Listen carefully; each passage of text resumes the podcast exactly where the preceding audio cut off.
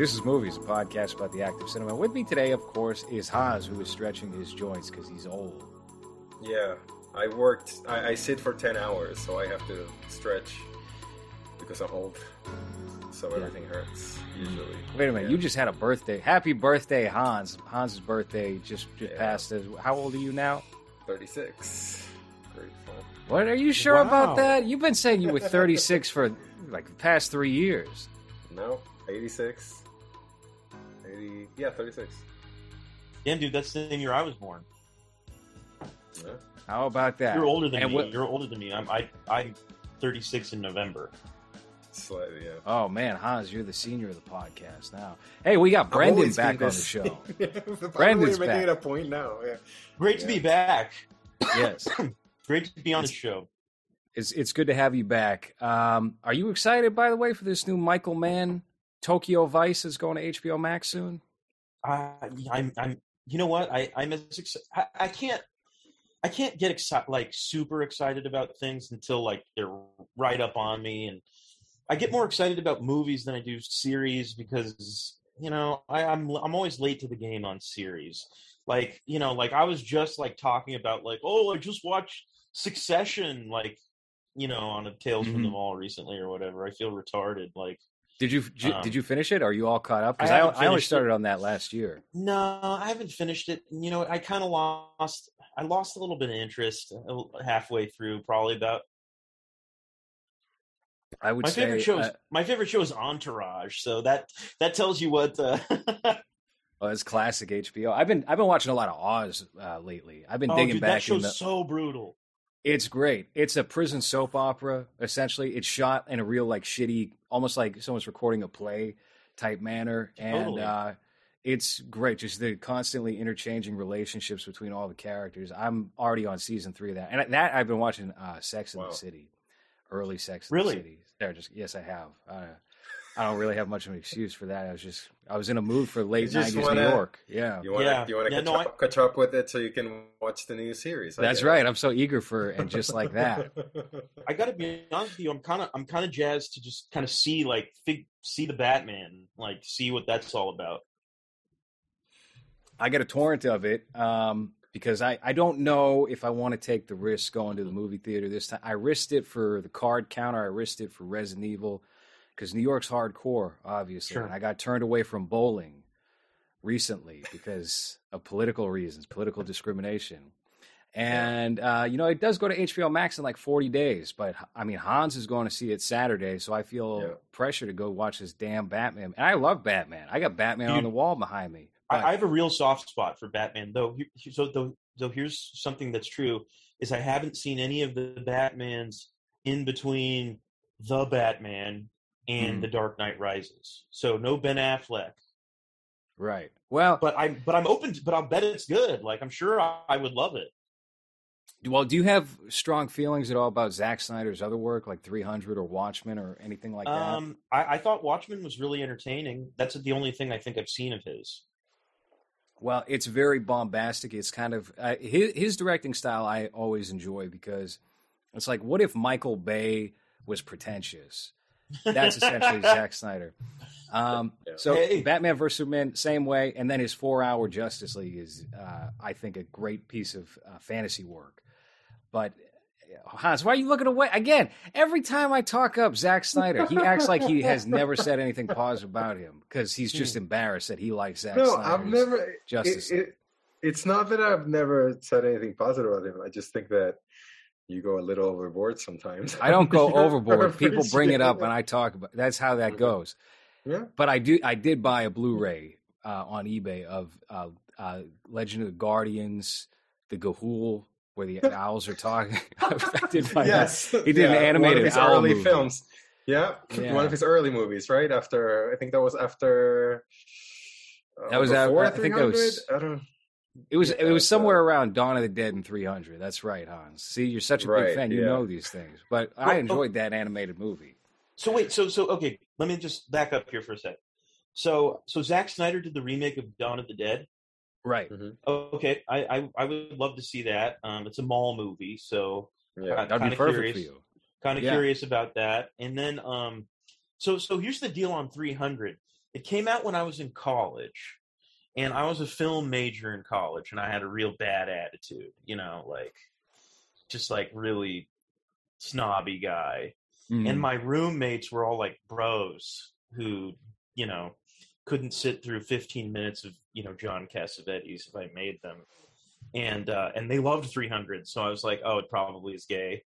But uh Yeah. but I would I'm I'm I'm willing to revisit it. I'm you know with a fr- fresh set of eyes, new attitude, different guy, you know.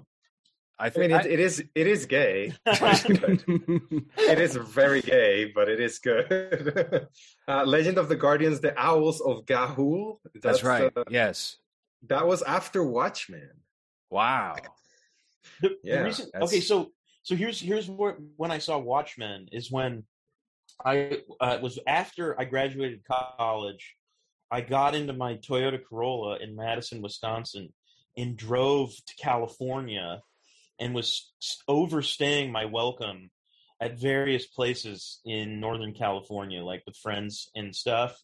And it got to the point where I had to sleep on the floor of my uncle's office. So as his as his employees were leaving for the night, I would show up and come into his office and then just like lie in my sleeping bag and watch movies on a laptop computer, movies that I'd rented from the Blockbuster video down the street and I and I had been reading Watchmen, like the first graphic novel I'd ever read and I thought it was fascinating.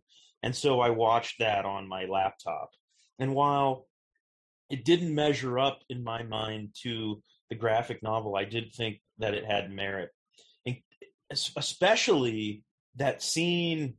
Okay, I'm, I I can't remember. There's this like there's this like um Scandinavian actress who is on Billions now or was on Billions. Yeah. Um. Uh, fuck. What's her name? Uh. Are you talking about the woman who plays uh, Silk Spectre in the movie, Malin Akerman? Yep. they did her yes, yes, and she Yeah. has sex with one of the other characters, and it's like I was like, Uh, wow, yeah. she's really hot. Um, She's in that was- Harold and Kumar, my- and her whole, her whole scene is just her showing her tits. yeah, yeah, yeah, exactly. Uh, well, that sticks they- out in my mind, Hans. Yeah, yep. That's But, that's the uh, only thing I remember about that movie. Mm. But I'm willing. I'm willing to give. I'm Oh, willing to give Zack Snyder his due. You know, like like I'm willing to take uh, take a look. That's another good one where if you watch the director's cut, especially, seems like they really enjoy cutting a good 30 minutes off of his movies whenever they're right about to go to theaters. Because if you watch the director's cut, it, it's a much better film than the theatrical, and I enjoyed the theatrical. But then he takes it a little too far because there's also an animated cartoon that goes along with it with Gerard Butler as uh, uh, the pirate in the Yeah, Tales, the Tales of the. Black Freighter. Yeah, you don't want the version that that includes that. But I think I think he's always like at least operating at a six point five or seven out of ten, which Mm. I, I I don't know. I enjoy that he gives a shit about these properties when he doesn't really have to. That he he tries to add his own stamp to that and implement something a little bit deeper, even if it comes off um, you know kind of dumb at times. Um, I, I don't think there's really anyone like him that's operating at his his level. Wouldn't you say, Hans? What do you feel about him doing a version of the fountainhead That's old been- news. He wanted to do that for for a minute. He wanted to adapt the Fountainhead. That ain't happening Okay. though. He got he All got all panicky when they were like, "Are you right wing?" He's like, "No, I'm gonna go direct this Joe Biden commercial now." Um, Great. Well, That's Yeah, that's no, I don't- I I don't dislike him. I just I just think that uh, you and a couple of guests that we had before kind of go a little little overboard sometimes. So who's a director that deserves the, the sort of attention that I give Zack Snyder? Um, uh, I don't know. Modern that that's Yeah. still working. I don't. I don't know. I don't think there's many. I, I. You know how it goes every time you fucking put me on the spot. I don't know. Why are you doing this right now? Uh, uh, Lena Dunham. yeah, well, she's got two movies out this year. I thought there was only gonna be one.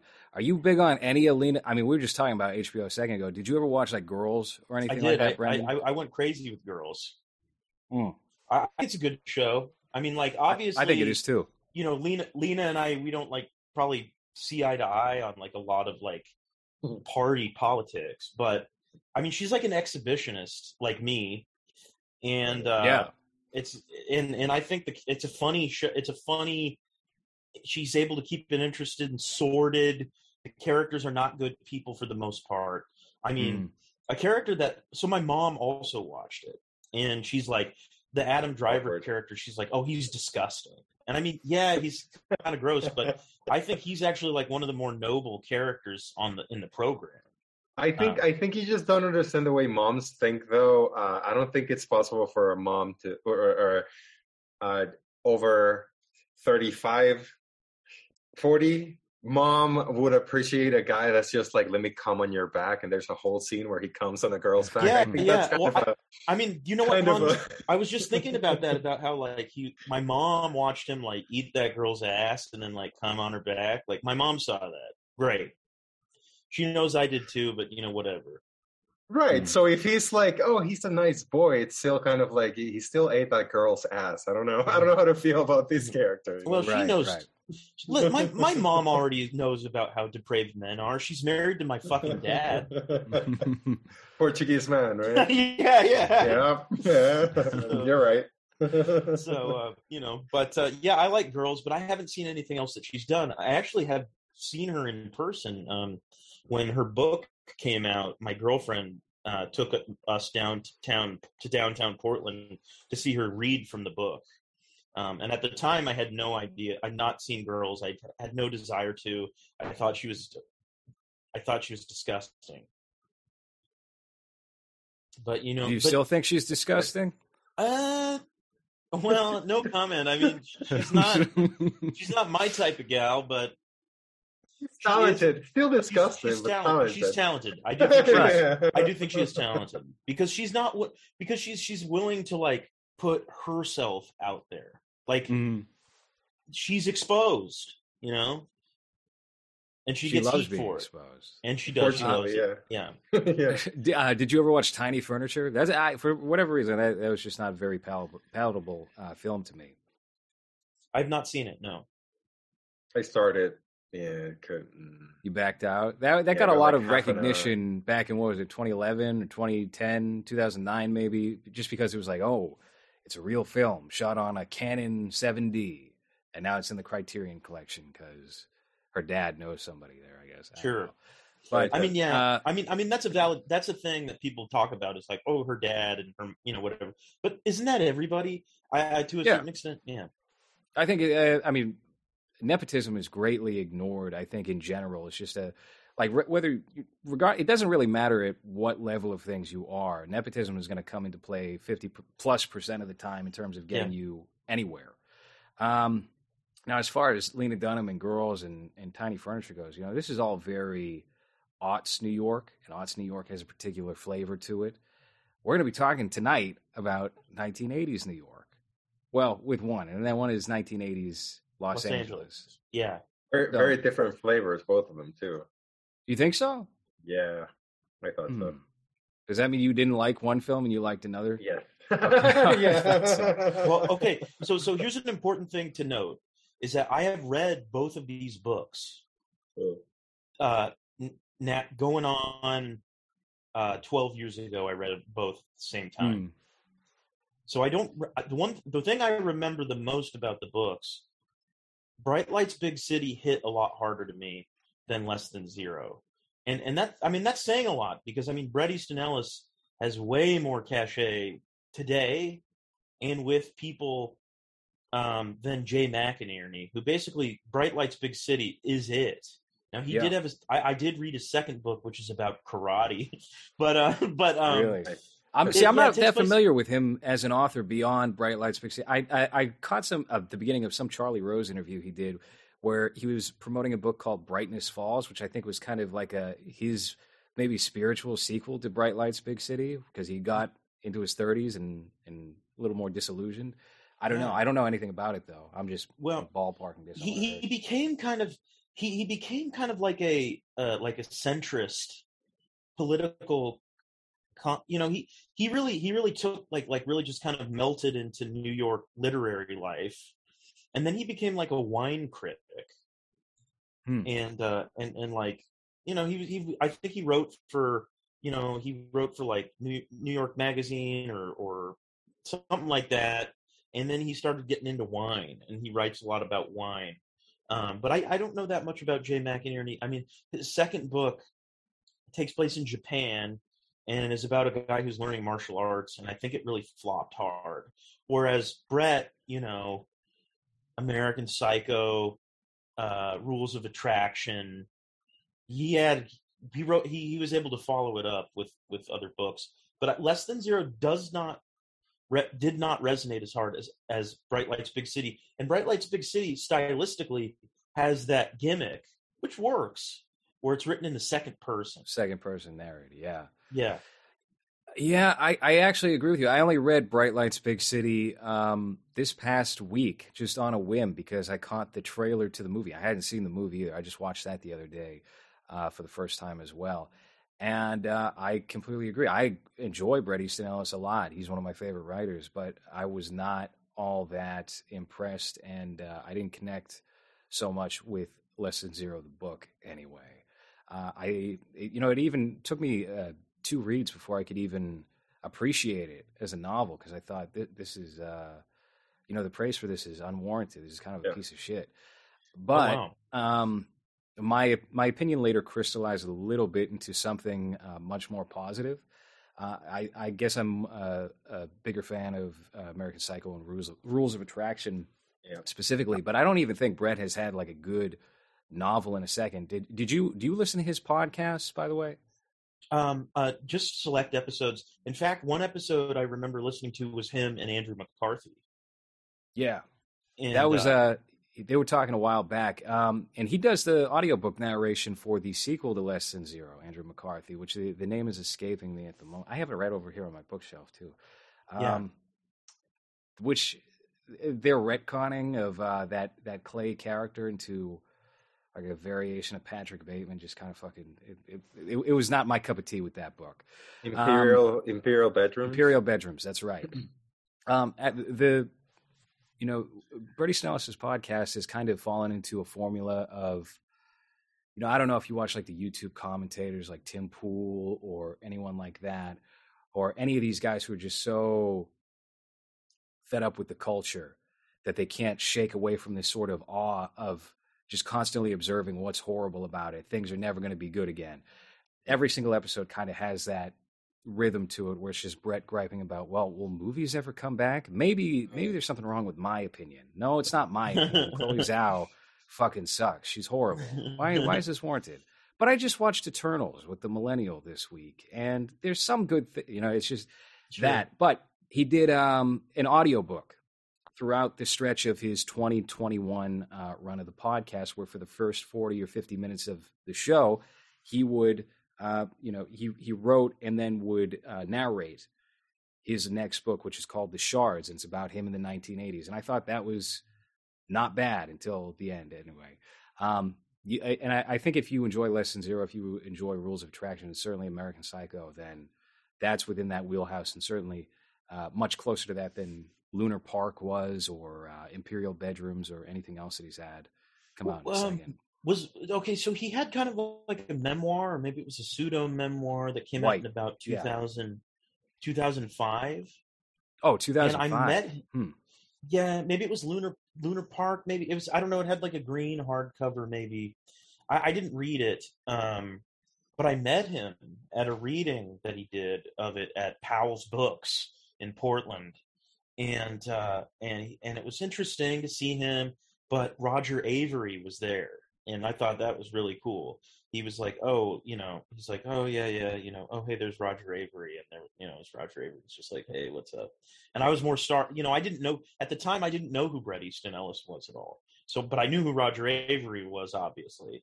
Um, you know, and so I thought that was really cool. But Rules of Attraction have not read the book. Have seen the movie probably like twenty five times. Love it. It's underrated. People don't. Uh, people have slept on rules. I, I think it's come around a little bit. Yeah. Uh, but it, it also I don't know. Maybe it came around a bit and then people forgot about it afterward. Because American Psycho has just a streamline. People love that movie. oh Less yeah. than zero. People are hot and cold on Less Than Zero as a film. Uh, I- it really depends on who you ask. And then Rules of Attraction is, um, I, I think, one that uh, you know deserves its due and is certainly a uh, uh, very enjoyable film and a good late, not late '90s, but early aughts. Feels like late '90s piece of uh, teen pop culture filmmaking that Mhm. holds up a, a much better than a lot of those films, anyway. Well, it, Well, it really. those, Oh, go ahead, Hans. those those two main actors too from from that movie. Uh, Shannon, what is it? Shannon so- Sossamon, yes, Sossamon, I don't the know how to say her name. greatest, the hottest and woman James that ever lived. And James Van Der Beek. Who? What are they doing now? Like they're. It's very much from that era, like that time. Uh, it feels like uh, movies that were similar to that, or at least with uh, that dealt with like early twenties, late twenties issues, starred them both a lot around this time. Uh, but this is yeah one of the uh, decent ones. Well, well the And- reason and- that Rules of Attraction is is good is because it's from the early 2000s when you have like these teen properties. The one that pops into my head the most is American Pie, which is is fine. Like it's it's I like to watch it. It's entertaining. But but Rules of Attraction, which is about a little bit older people, but not by much, still young uh young adults, is very generous like like it's not it, it, it treats the subject matter you know like with some depth like it gives these people depth and um and that movie is is very good like the music is excellent and that like little short film that's in there that takes place in europe is so Yeah. awesome um There's apparently a, a feature length version of them doing that, and it Oh, was yeah. more or less con- condensed down to that. But for for some reason, Roger Avary hasn't been able to uh, release it. So that would be something interesting to come up. I, I don't know what kind of legal troubles he's he's going through these days. I know he went to prison for a second uh, due to what was it manslaughter or something. He ran over Oh, Jesus. somebody while drunk driving. Yeah, he disappeared because of oh that. no oh i'm sorry to hear it roger my buddy roger you know Uh, he would be good to get on on Tales from the Mall, Roger Avary. You can just Agreed. detail all of that, see how he felt in the moment, running Yeah. over that that body. you that know- could be good. yeah, Do you know yeah, anything so- Uh, anything about him doing a version of Black Hole, that comic book about the? So there's this comic book about this town uh, where where people get this STD called the teen plague, and they start getting deformities and shit. So there was a rumor that he was going to direct a version of that. I guess you guys are not familiar with it. Roger No. Avery? No, I haven't Yeah. heard anything. I haven't even heard of that comic book. Okay, it's called Black Hole. It's pretty good. All right, never mind. Sorry, I guess it's an old rumor. An old rumor, the old rumor Yeah. mill. Um, and you're yeah. and you're bringing it back up. You're firing the rumor mill back up. He did a movie called Killing Zoe, uh, which I haven't seen, but I have it on DVD. I need to watch it. Yeah, I'm not too familiar with Roger Avary's work aside from uh, obviously his collaborations with Tarantino. So anything after Rules of Attraction, I'm kind of that's a blind spot of mine. Sure. Um, but he, he certainly seems like a, a competent filmmaker from from what I've watched anyway. I know he just made a film recently after having gotten out of prison that has a couple of Hans. Do you want to look this up real quick? Uh, I feel like it came out in 2019 or 2018, and critics really hated this film. I think it, it's got a single percent on Rotten Tomatoes. That's how, Oh, how no. bad. Yeah, I, th- I think it, it was a really bad turn for Roger Avary. Well, you know, critics are retarded. Although one percent is not. Uh, that doesn't bode well. The Lucky no, but you know what? I, s- I, I rewatched Get Rich or Die Trying the 50 Cent movie recently, which I remember thinking when I was 15 is like, this is a badass movie. This is great. Sure. Were and you then I- pumped because of the Super Bowl, or you're like, yeah, I want to see more? Yeah, yeah. Cent. No, I forgot 50 Cent even existed, but I loved 50 Cent for, for a while. And then I went back to it recently. I was like, yeah, this is still a good movie. What's the problem here? And it, it has like a 16% on Rotten Tomatoes. I feel like it's just one of those movies where critics got it in their head like 50 Cent hasn't acted before, even though you got Jim Sheridan of My Left Foot and um, what was it? Uh, he's done tons of like legitimate films.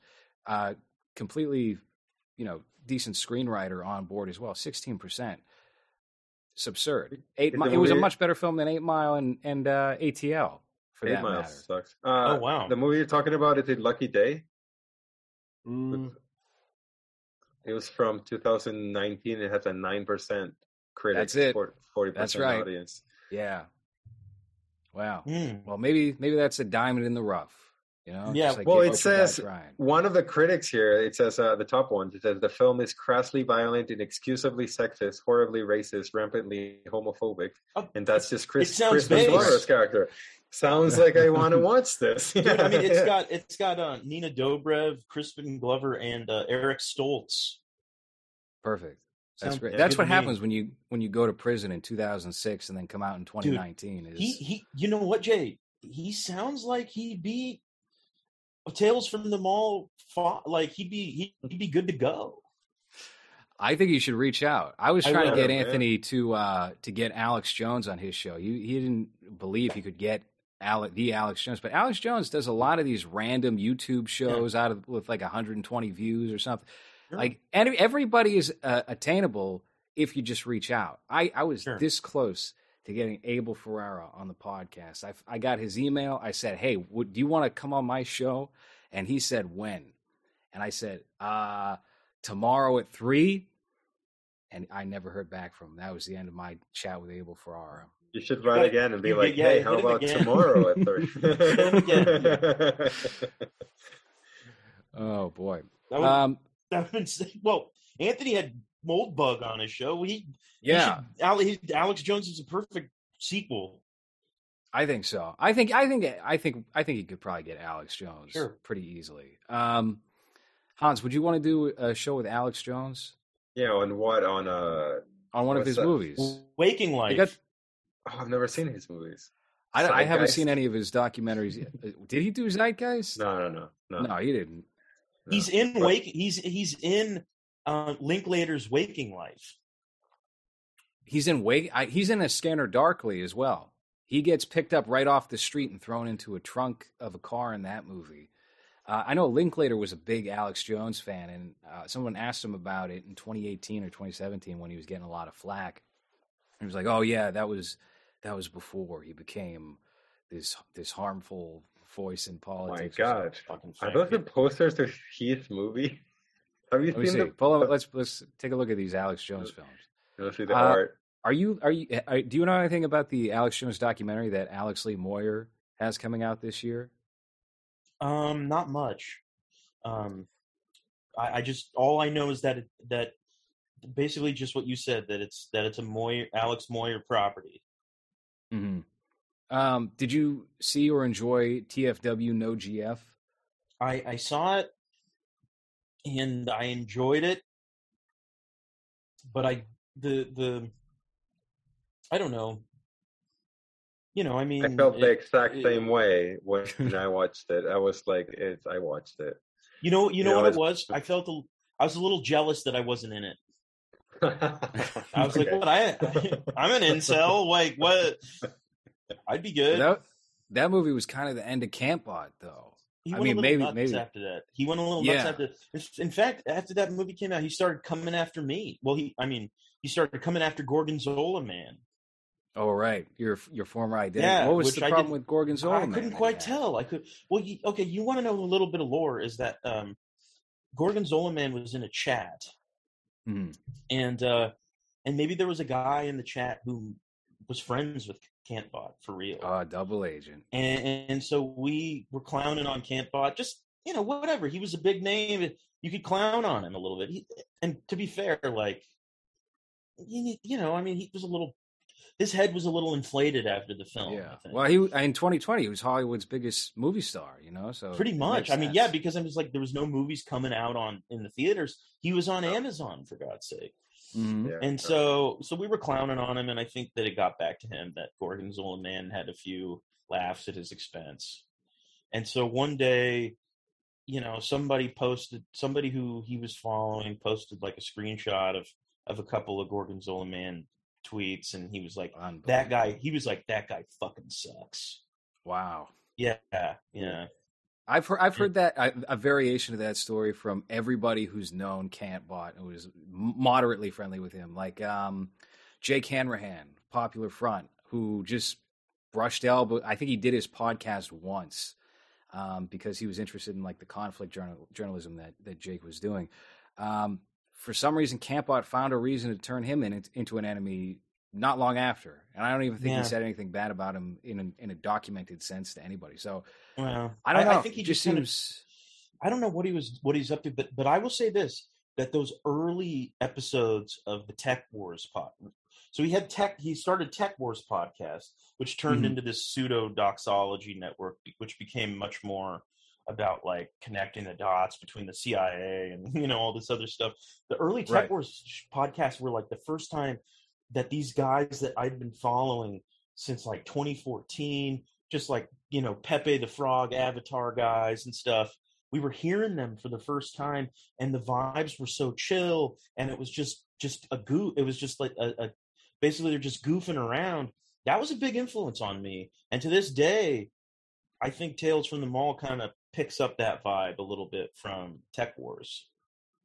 Yeah, Um, that that podcast was good. I mean, I feel like uh, you know their episode with Sam Hyde also was was pretty keynote. If you ask, me. Yeah. I was I was a listener of that show up until they parted ways and tried to do Tech Wars 2.0, and then the, yeah, the title when he broke it that- off with Warren. Yeah, yeah, that and was, I think that, was, the but but I mean like he had like you know he'd have guys like you know it'd be like delicious tacos who you'd never heard before or uh man I'm trying to think of some other guys but I mean he just it made me laugh a lot it was a fun show oh great he had a great episode it, he, he had like this really chill episode with Jack uh, from the Mm. Perfume Nationalist I, that I thought was great and um it was a good show We had Jake uh, to talk about that uh, documentary on an episode, right? yeah. Said, no. Do you think maybe he said something there and Kantbot heard it? And It's like, possible. I I don't know. Um, 'cause I don't I- remember if he said anything negative about him. I, it, nothing's coming to mind for for me as far as that. I don't think we were that critical of anybody in the dock. Um, maybe the bodybuilder kid or something. I don't know, or cowboy. Cowboy. that poor cowboy kid he was great though. He was the He most was great. likable, probably. he was Um, yeah You know, do you think? Uh, you know, do you think maybe if these guys had been born in the nineteen uh, seventies, they would have had more of a, an experience growing up, like Michael J. Fox in Big Li- Bright, Bright Lights, Big City? Wow. Mhm. That was a What a good. No, that was a master segue. Don't, Mhm. don't wow me. Go ahead. No, have I another think- sip, I think- Hans. I think I- I, I- it's one. it's I like- you. you know, I love watching the Michael J. Fox, and uh, I, I love watching him in, in, in any movie that he's in in the '80s and early '90s. And I think this is a short king.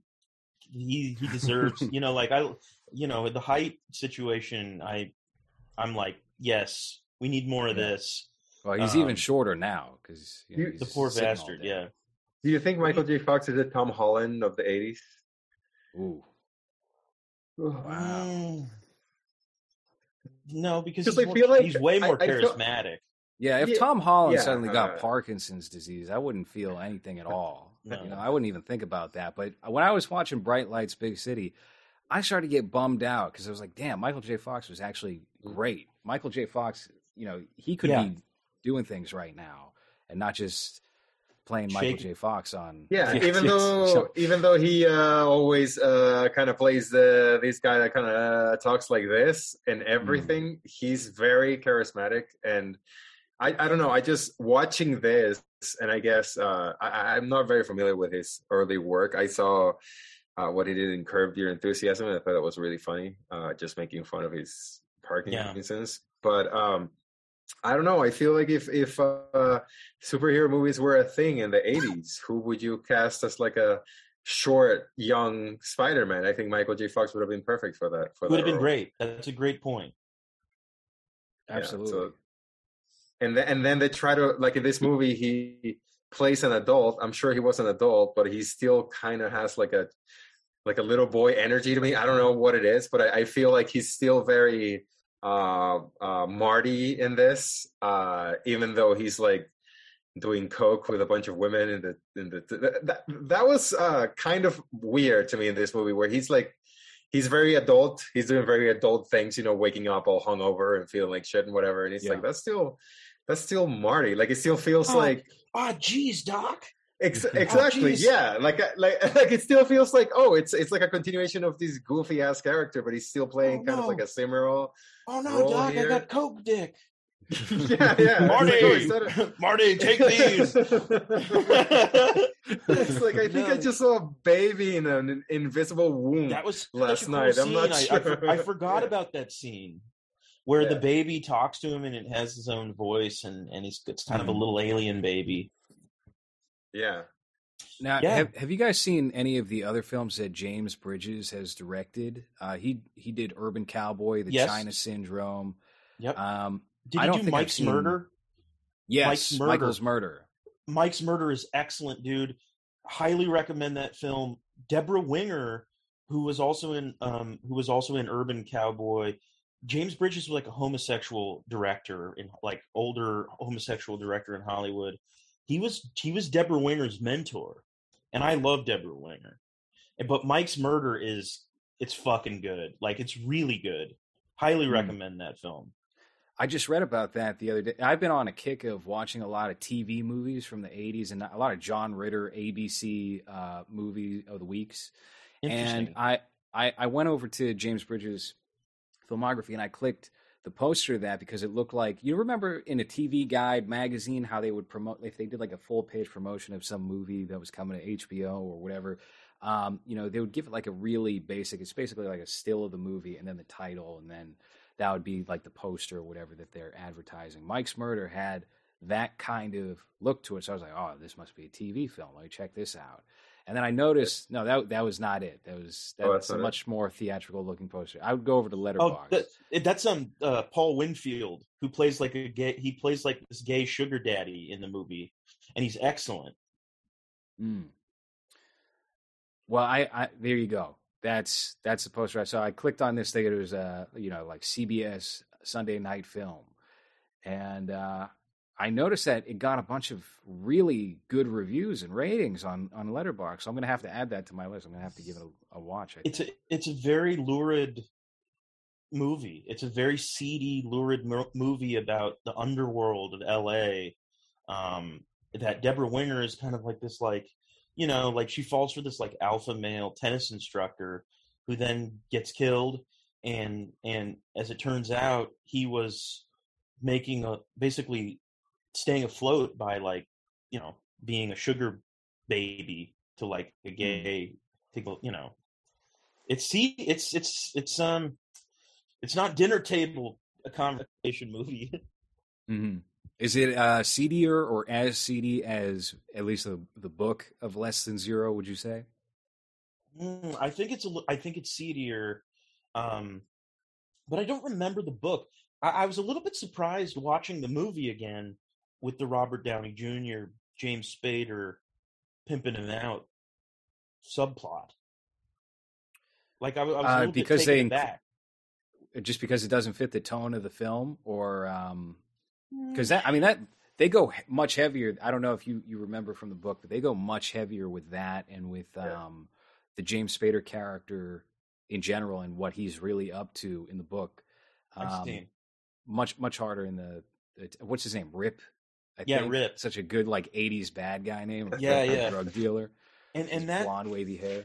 and and that guy the guy who um uh the guy who is this kind of this hen- henchman um So main Oh, e- evil baddie. wrestler, Billy, wrestler, bad Billy. guy looking guy. that guy is um michael bowen and i was trying to figure out where have i seen this guy before he's the other dea agent who's the partner Jackie to michael Brown. keaton and jackie brown yeah That's yeah right.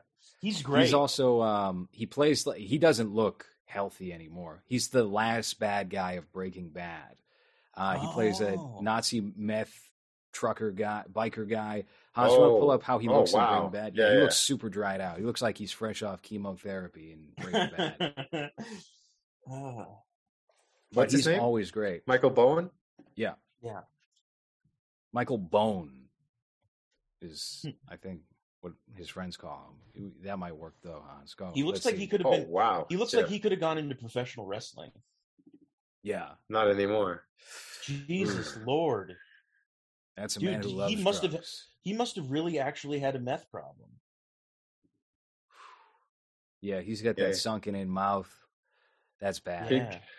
With the fucking, Well, I'm glad Big he's still getting work. Or he's got that was. Mickey Rourke That was tattoo 10 from. That was ten years ago now. That's right. Breaking Bad ended in what 2013, I think. So Yeah. God, God, Dang. God bless him. Let's let's God hope for bless the him. best. Um, yeah, he's he's good and underrated in Less Than Zero as well. Um, when he's uh, when he's what did- lighting up when he's got that crack torch that oh god that's heartbreaking isn't it when when robert Oh, downey yeah. Jr. is at the at that him. hotel in palm springs mhm. and he's like He's like- clean. He's yeah clean james at the spader's time. like i think you'll i think you'd be surprised at what you could do uh julian and then the, the the crack torch that, Damn, that dude. you're gonna you're about to suck a dick, crack torch. Yeah, Like, you that's, better- that's that's the dick sucking crack torch yeah, it's like you better take a hit of this or just you know enjoy the Now- flavor, I guess. Now I don't want to, you know, I don't know what, you know, if if we're already getting into it or what what, but and I don't want to derail that if we if we have an order that we want to do. But this makes me realize cocaine is a has been an incredibly small part of my life. A, uh-huh. a and and I'm surprised when I talk to other people who are my age. I'm 35, as I mentioned, who are like, "Oh, I was doing coke and blah blah blah." Like maybe I'm stupid or naive or whatever, but cocaine just has I, it was never around me but one time I I did cocaine one time in my life at what was very explicitly like haha this is a cocaine birthday party or whatever like a special Yeah. occasion i did it one time i never saw it anywhere else it, i i didn't know when people were doing it maybe they were doing it all the time and they were never like they were never like hey brendan maybe they thought nah brendan's good like we don't let him hear the coke but but I- it was a re- it's been a really small part of my life and i that made and i thought of that as i was watching these movies you know where jami gertz is just like you know Yeah. and, Yeah. Every minute she can, every every time Yeah, she's by herself, she's just trying to take a, a hit. yeah Yeah, I've never done it. Uh, I think from watching things like this, where it's like I'm probably gonna end up sucking sucking cock if I, if Yeah, I do coke. and, and the bloody noses don't help like seeing people with bloody noses that doesn't make me want to like reach for the it's always soon. been it's always been a turn off for me any drug that it's an upper instead of a downer like i i don't want my brain to be more hyperactive than it actually is sure so i can't imagine wanting to you know do something that's gonna do it make it work more instead of you know relaxing you No, so but that that's great if you're with a group of people, you're at a party or something, and then it's like two in the morning, and you're already Sweaty, drunk or something. Like, yeah, you're Yeah. di- you're dying, you're winding down. That's good. That'll be good. I haven't I haven't done coke uh, more than a handful of times, um, and it wasn't really around in my circle, so it wasn't like a common thing at all. But every time I did it, I I I enjoyed that. I thought Yeah, that was a fun time. Yeah. couple of sweaty dances with, with random oh people that man you don't but, know but It's like, robert yes. downey the robert downey jr performance and His Everything about that chapped lips. Oh, He's fucking God, he looks like shit. And he's- and it's just like so at one point he's just like covered in puke like they Yeah, really went there just- with that but um but that whole performance is very very frenetic and you know when he's like that's a great shot when he's in the convertible and upside down and his feet are Mm. you know but he excellent obviously you can see the guy's very talented Yeah. Now, Hans, you said that you liked one of these movies and you Yeah. didn't like one of these movies. I haven't been get. I was getting the the sign that it was less than zero. You did not like. Now, yeah is that I correct? think yes. I think these two are, are really good examples of a couple of things that I really like and dislike about 80s movies. Uh, the Michael J. Fox one, I like that it feels uh, grounded but still kind of wacky, or at least that it makes sense to exist in its world. So he gets away with a lot of things that wouldn't make sense in our world, but in, in its own world works. And I feel like a lot of 80s movies have that, uh, and that worked really well for me. Uh, also, ch- charisma, I guess, carried the movie, even though um, nothing really happened. Like, if you really think about it, he like nothing gets accomplished. He doesn't change anything. Nothing. He just realizes that his ex-wife is kind of a bitch, and he doesn't really want to be with her. And then the movie ends. So it, it's not much of a. It's more of a character story than an actual story, I guess. Uh, and then Less Than Zero has that thing from some 80s movies where I feel like it's trying to have style, but I don't know if it's the budget that's not there or the person directing it where it just it, it looks cheap. Like Yeah. it just looks like everything is shot in like a like a lot. Uh, and every time they try to make it look fancy or like uh, Wait, you think uh, less than zero looks cheap? I was Yeah. thinking, look at all those TVs at that party. I was impressed. I- I no, didn't- I. Go, go ahead. Yeah, no, I, I didn't think. I thought it looked pretty good. Like, I think it looks good. I, I don't know if it's a thing with. I, I was also very turned off by the constant Disney like orchestra music in the background. That bothered me a lot. Uh, and it was a huge contrast with Bright, Bright Lights Big City, where he does that uh, older movie thing where uh, they don't have that in the background. So it's just very natural, very normal sounds of them walking on the streets or whatever. I feel like Lessons is trying to make you feel things, even though something might not be happening, or it's like something's about to happen. So we have this orchestra kind of guiding your emotions into this thing that just happened, and oh my god, Robert Downey Jr. is sucking dick or, or something, you know. But I, I don't like the fact that there's music constantly playing, trying to like make you feel things when I feel like the, the the I mean it's a combination of everything that should make you feel things, but I don't know. It felt it felt very much like a like a Disney movie sometimes, you know, where it's just like, why is there something playing in the background? They're they're doing drugs in a in a toilet, you know. I think like, you're the uh, first person to ever say Less Than Zero is like a Disney movie. But uh, I, th- I think Less Than Zero is like the quintessential, is like the 80s film. I don't think there's a more 1980s film than Less Than Zero. It encapsulates so much that has become like the stereotype of Right. that decade and that era and that, that kind of filmmaking that came out of uh, that time. And the fact that they commercialized it, uh, you know, w- the contents of the book and the way that they did. And th- this is a good compare and contrast because I was thinking throughout Bright Lights Big City, wow, this is extremely accurate to the book, which is not something I think you would frequently find um, before really 2000, where people seem Lord to care Rings, about probably sticking the first one, right? Well, not the first, but it, it's maybe like, The I mean, it, yeah, certainly the biggest one, and, and I, I think there's a bigger emphasis put on that once they start turning them into franchises, and then you break up one Mhm. book into four films or whatever they might do. Um, Yeah. But then I found out that uh, uh, Jay McInerney uh, wrote the screenplay to Bright Lights City. I was like, oh well, then that makes sense. By comparison with Less Than Zero, there's chunks of the book that are well adapted to that movie, but tonally, it is just fit into a brand new body that's nothing at all like that novel. Uh, the novel deals with, I mean, these characters are much worse than the novel. Uh, there Yeah. doesn't seem to be like a, a morality Yeah. angle on it where it's like, well, Robert Downey Jr. has to die. He succumbs to his addiction and dies. Julian dies. Julian does not die at the end of the book. Mhm. And um, there's also the child porn aspect that they just kind of excised for the movie because that would not have fit into a, a Disney film, as, as Hans put it, for, for 19, what was it, 1986, 88 that came out? Yeah, 88, I 80, think. yeah, Uh, yeah, yeah. Bright Lights Big City was 88. Who Um, yeah, was yeah, Less Than the- Zero was the- 87. Who Yeah. was the main guy that, or or I guess not the main guy because I, I guess it was at the end of the day it was Robert Downey Jr.'s story, the one that they tell, right? Well, he co-opted it. Yeah, it's supposed to be Clay, who's Andrew McCarthy, Andrew but McCarthy. he Okay, doesn't match the he charisma of Downey Jr. I don't think he. I don't know if he sucks, but he's just too laid back. He's so bland though. Compare, especially when you have Robert Downey going all out with Yeah, being, you know, a junkie, and then you just look at him and he's just kind of boring, like, oh, my friend, I have to help my friend. Uh, Mhm.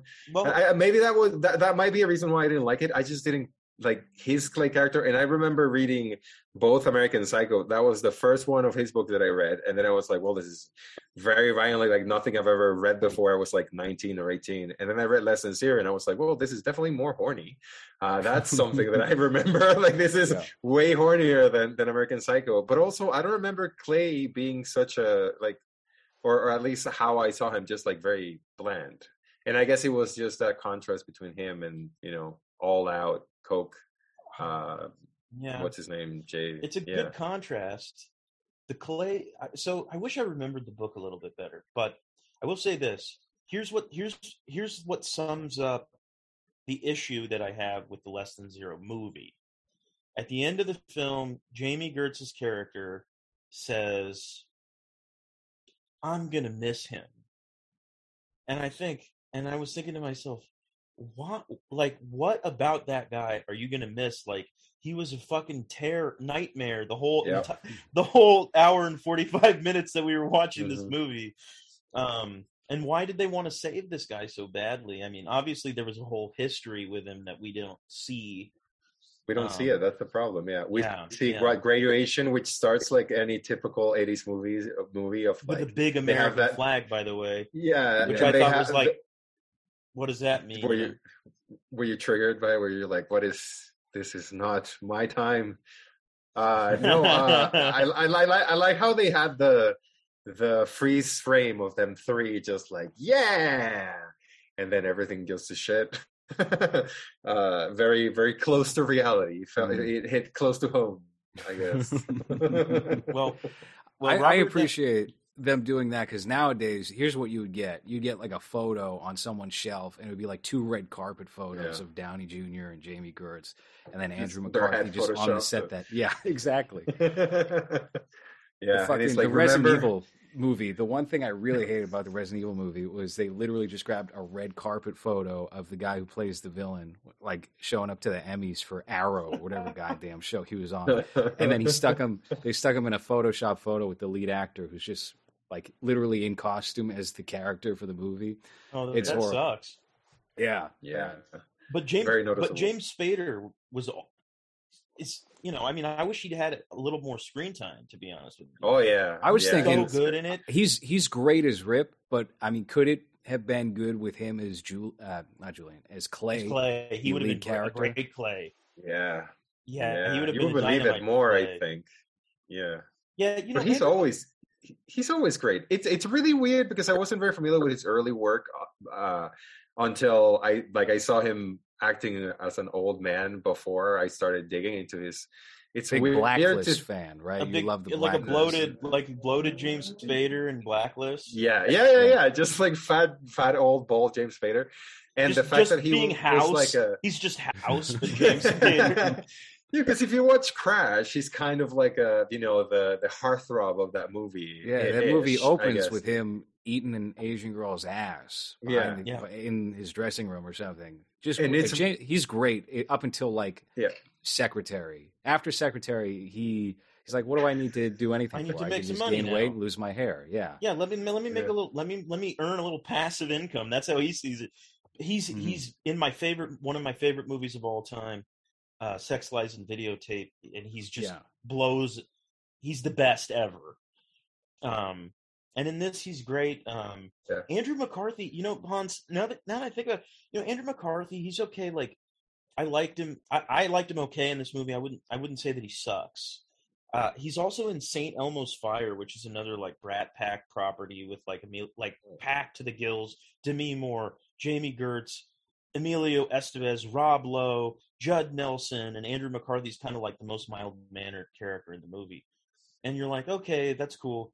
He's he thrives in Weekend at Bernie's. He's a comedic actor.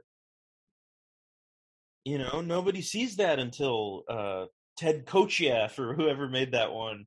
Um, Andrew McCarthy. He's actually, uh, you know, listening to that um, Bret Easton Ellis podcast with him, you kind of get the feeling like, eh, this guy's kind of a, sh- you know, he's kind of a heel a little bit. Like he valorizes himself for like standing up to uh, Vincent D'Onofrio on uh, Law and Order CI.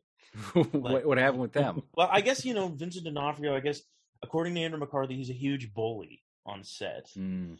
and and Andrew McCarthy was the only person who ever went on Law and Order CI who had the the balls to say, "You're a bully, Mister D'Onofrio," and I don't, I don't, I don't countenance this behavior. Anyway, And then he went back Wow. to being a bully. Like, but, but James Spader is great. James Spader as Rip is great. The movie Yeah. fails. The movie fails in that in the regard that you see him. He's a friend at first to these people, and and he's like, hey, he's like, hey, Andrew McCarthy, Clay, what are you doing here? These people are assholes. It's a great line, and you're wondering, you're thinking, oh, this guy's trajectory is going to be complicated. It's going to be complex, and then it's not. It's simple. It's he's just Yeah, gonna pimp out. Julian, and we're gonna hate him for that. And he's got his.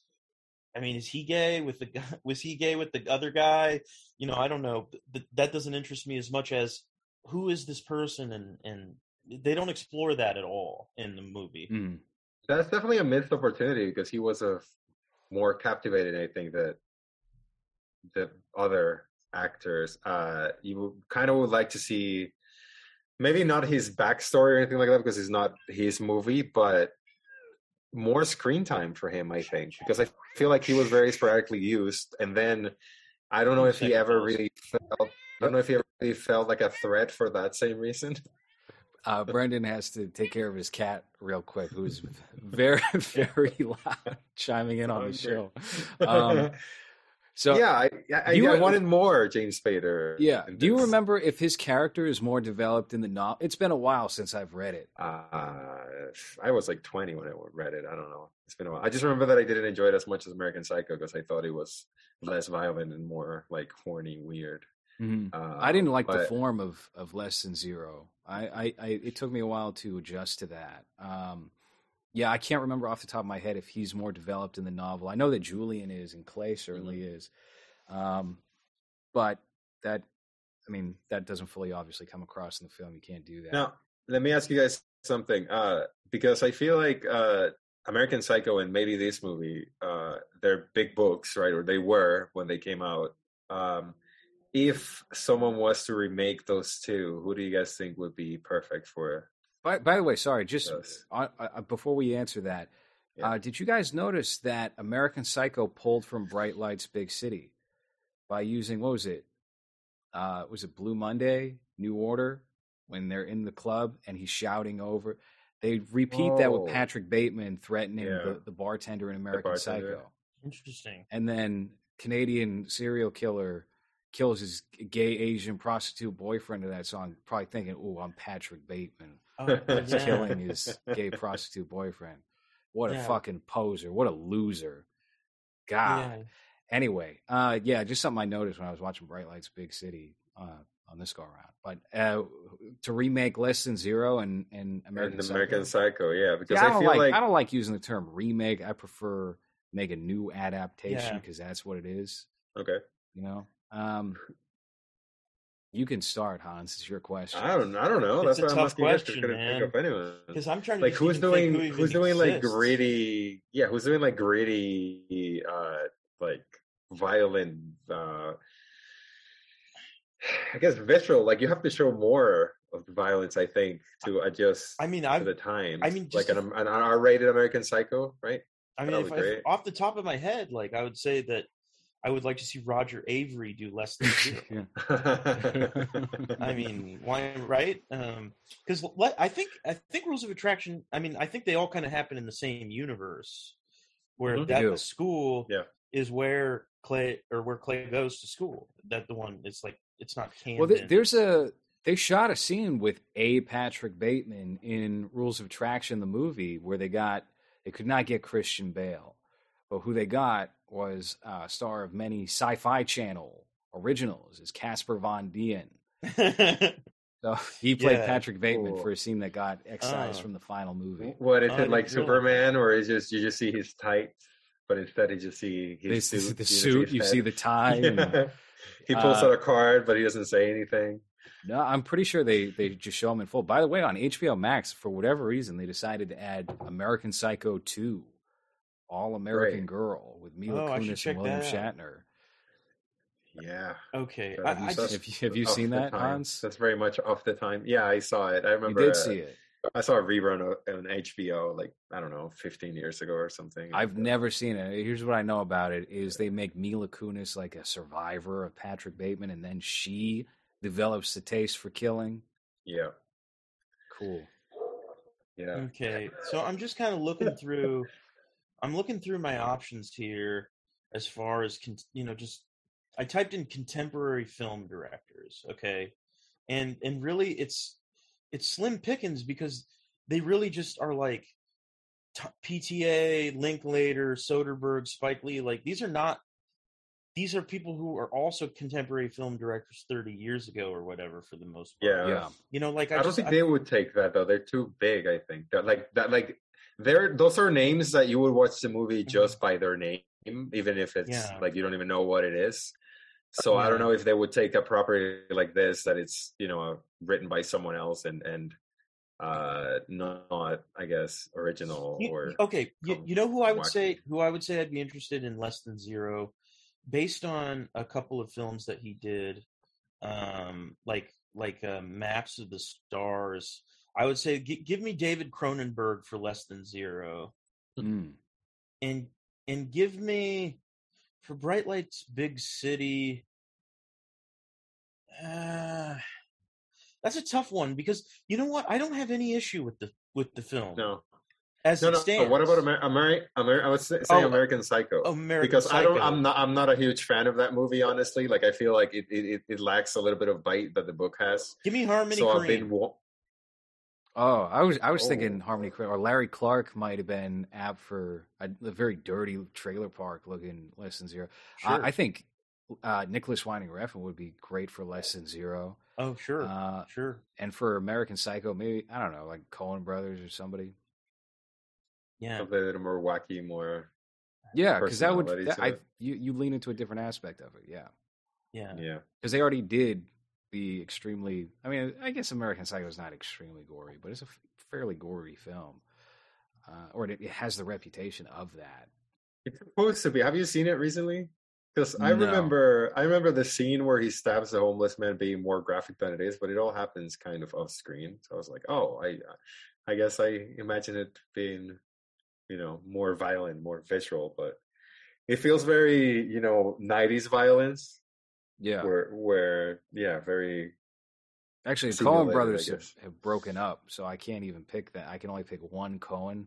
Did you guys see that uh, review that the other Coen, but the Was left that out- real? uh, yeah, Or- that was real. Where he was like, Oh. "It sucks because I wasn't involved." Did he say that? Yeah, fuck this movie. Yeah. All his successes because of me. This is his sloppiest film to date. yeah. Yeah, that's gonna be us. it's gonna be you and me. It's like fuck that fucking piece of shit. Uh, Well, so, I don't know. you- uh, so here's one thing I'll say about less than zero. Um, is that you just got the feeling like it was like kind of like it, it was trying to be, you know, because I think the, the the thing that made such a splash about less than zero the book was that it's like wow this is unbelievable that that somebody's addressing 18 and 19 year olds that are Mhm. behaving like this right? And so it was like kind of like this big youth oriented project. It was about youth and i felt like the movie kind of has that feeling where they're like trying to capture that vibe. The kids are the kids are in charge of this film and making this film. You know the cinematographer i think was like 35 years old or something like that. Hmm um they're maybe maybe a little bit older maybe like maybe getting on 40 but in bright lights big city you've got james bridges who's an old a hollywood old head and you've got gordon willis and you've got santo loquasto the set designer who designed like every woody allen movie after a certain like 1986 or something like that. And i just felt like that movie the adults are in charge a little bit more. And so there's some strength that comes from that you know? Yeah. Uh, what did you think of the the supporting cast that they had for Bright Lights Big City? We've obviously been talking about the roster on Less Than Zero, and I think we, we, we basically have come to a point of understanding that it's Robert Downey Jr. and James Spader essentially carrying the show. Jami Gertz, I think, is pretty irrelevant for the most part. You could have Yeah. swapped Yeah. her out with anybody.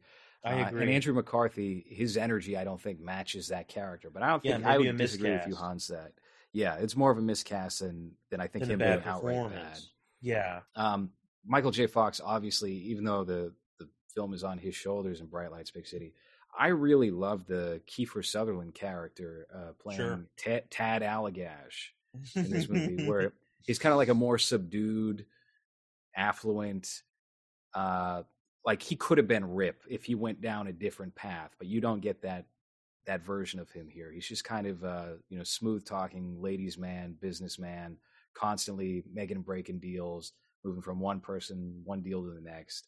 Yeah. Um, were we supposed to get the impression that he stole the wife from Jamie and the Michael J. Fox's character Jamie because of that last comment? And then that's also in the book, but it, it takes shape in a different way, where it's just kind of like he's saying "fuck you." You're you're kind of like as big of a piece of shit as her, and I'm That's how I took it. this whole thing. That's Well- I, I maybe I'm stupid. I did I didn't see that. I, I kind of just thought, okay, yeah, they're he's Well, saying the- he's making a comment.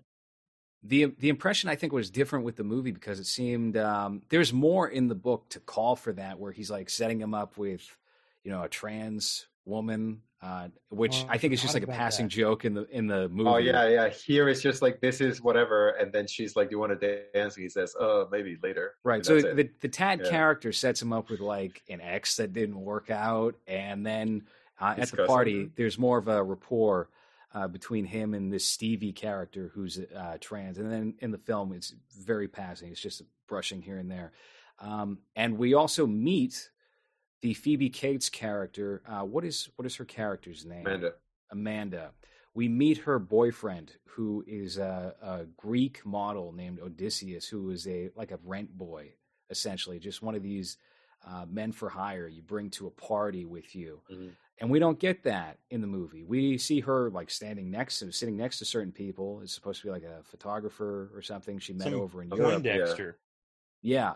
What we do see is her sitting on the steps as he's walking out with just some guy, right, with glasses. But, but also there's other moments in the film where the Tad character is agitated with the Jamie character, Michael J. Fox, uh, for you know waxing poetic about Amanda and his relationship with Amanda, and just like I don't understand why you needed to marry this girl. Just kind of Right. get gradually annoyed by this repeating, which is not in the book. Yeah. Hmm. I, I- I- go ahead, Hans. I I feel like it was more because I, I I might have missed this, but so when he set him up with the blonde girl that he ended up hitting hitting it off with, was that his ex or was that his cousin?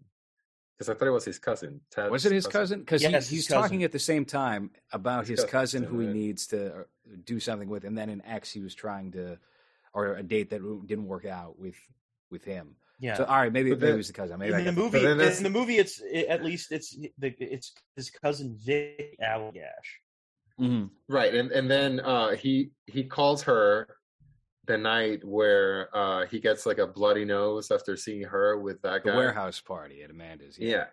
Yeah, and then like she's the only one that listens to him or whatever, so he realizes that you know there's more to life than this retarded model that I'm in love with or whatever. Yeah. Uh, I, I I took it more of like him realizing that he like the life that he was living with the whole partying and drugs and alcohol and whatnot was not what he was looking for. Like what he was looking for, what he's was his ex.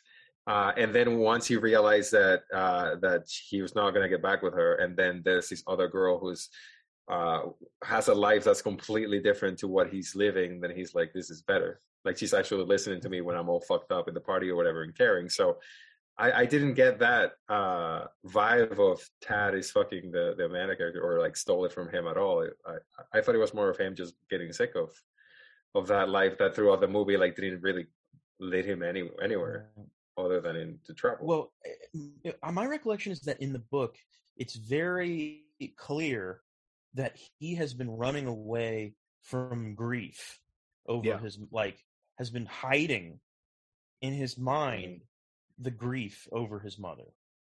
Mhm. Um, and that basically that la- the events of the last year from being with his wife, doing drugs, partying all, at all hours, that's all been a way to run away from the grief over his mother. That's very in the book. That's very clear. That's the point where in the book we he gives up drugs and all that stuff, and that's kind of the way it is in this movie too. Because in the movie too, because he calls that woman Vicky to tell her that yeah, my mom died, and she's like, "Oh my god, I'm sorry." He's like, "Yeah, that was a year ago."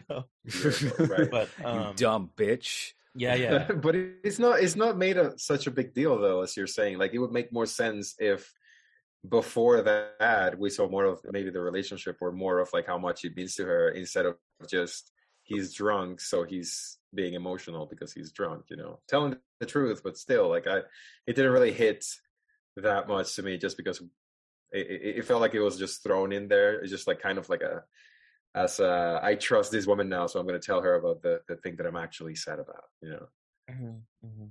yeah. Well, Well, the one thing that the movie doesn't have is the I mean, I, I guess it's kind of the, an internal monologue. Uh, even if you're going from the second person perspective, they do clearly explain it to you at the end, like he, his rationalization that uh, maybe I got a mar- uh, married to Amanda and had this reckless lifestyle just to, just as a coping mechanism, mm. or just to uh, he got married to initially please his mother or whatever, make her feel better since she was on her way out, and then everything else that follows is just him dealing with that. You don't have a clear way of presenting that without just him uh, talking to himself basically or, or making yeah, conversation with the character about it and it all happens bread, right yeah the yeah. bread and glasses where he's like oh this is my old life let me just mm-hmm. trade my glasses for a piece of bread well mm. to me to me the whole the, what what carries that the narrative the mother narrative through the movie and and we that that that makes it work over the course of the film is that he has this maternal figure in his life, and that's the Swoosie Kurtz. Is she a secretary at his office or whatever? Yeah. Mm-hmm. That and and that and that when he's really hitting rock bottom, he tries to fuck her.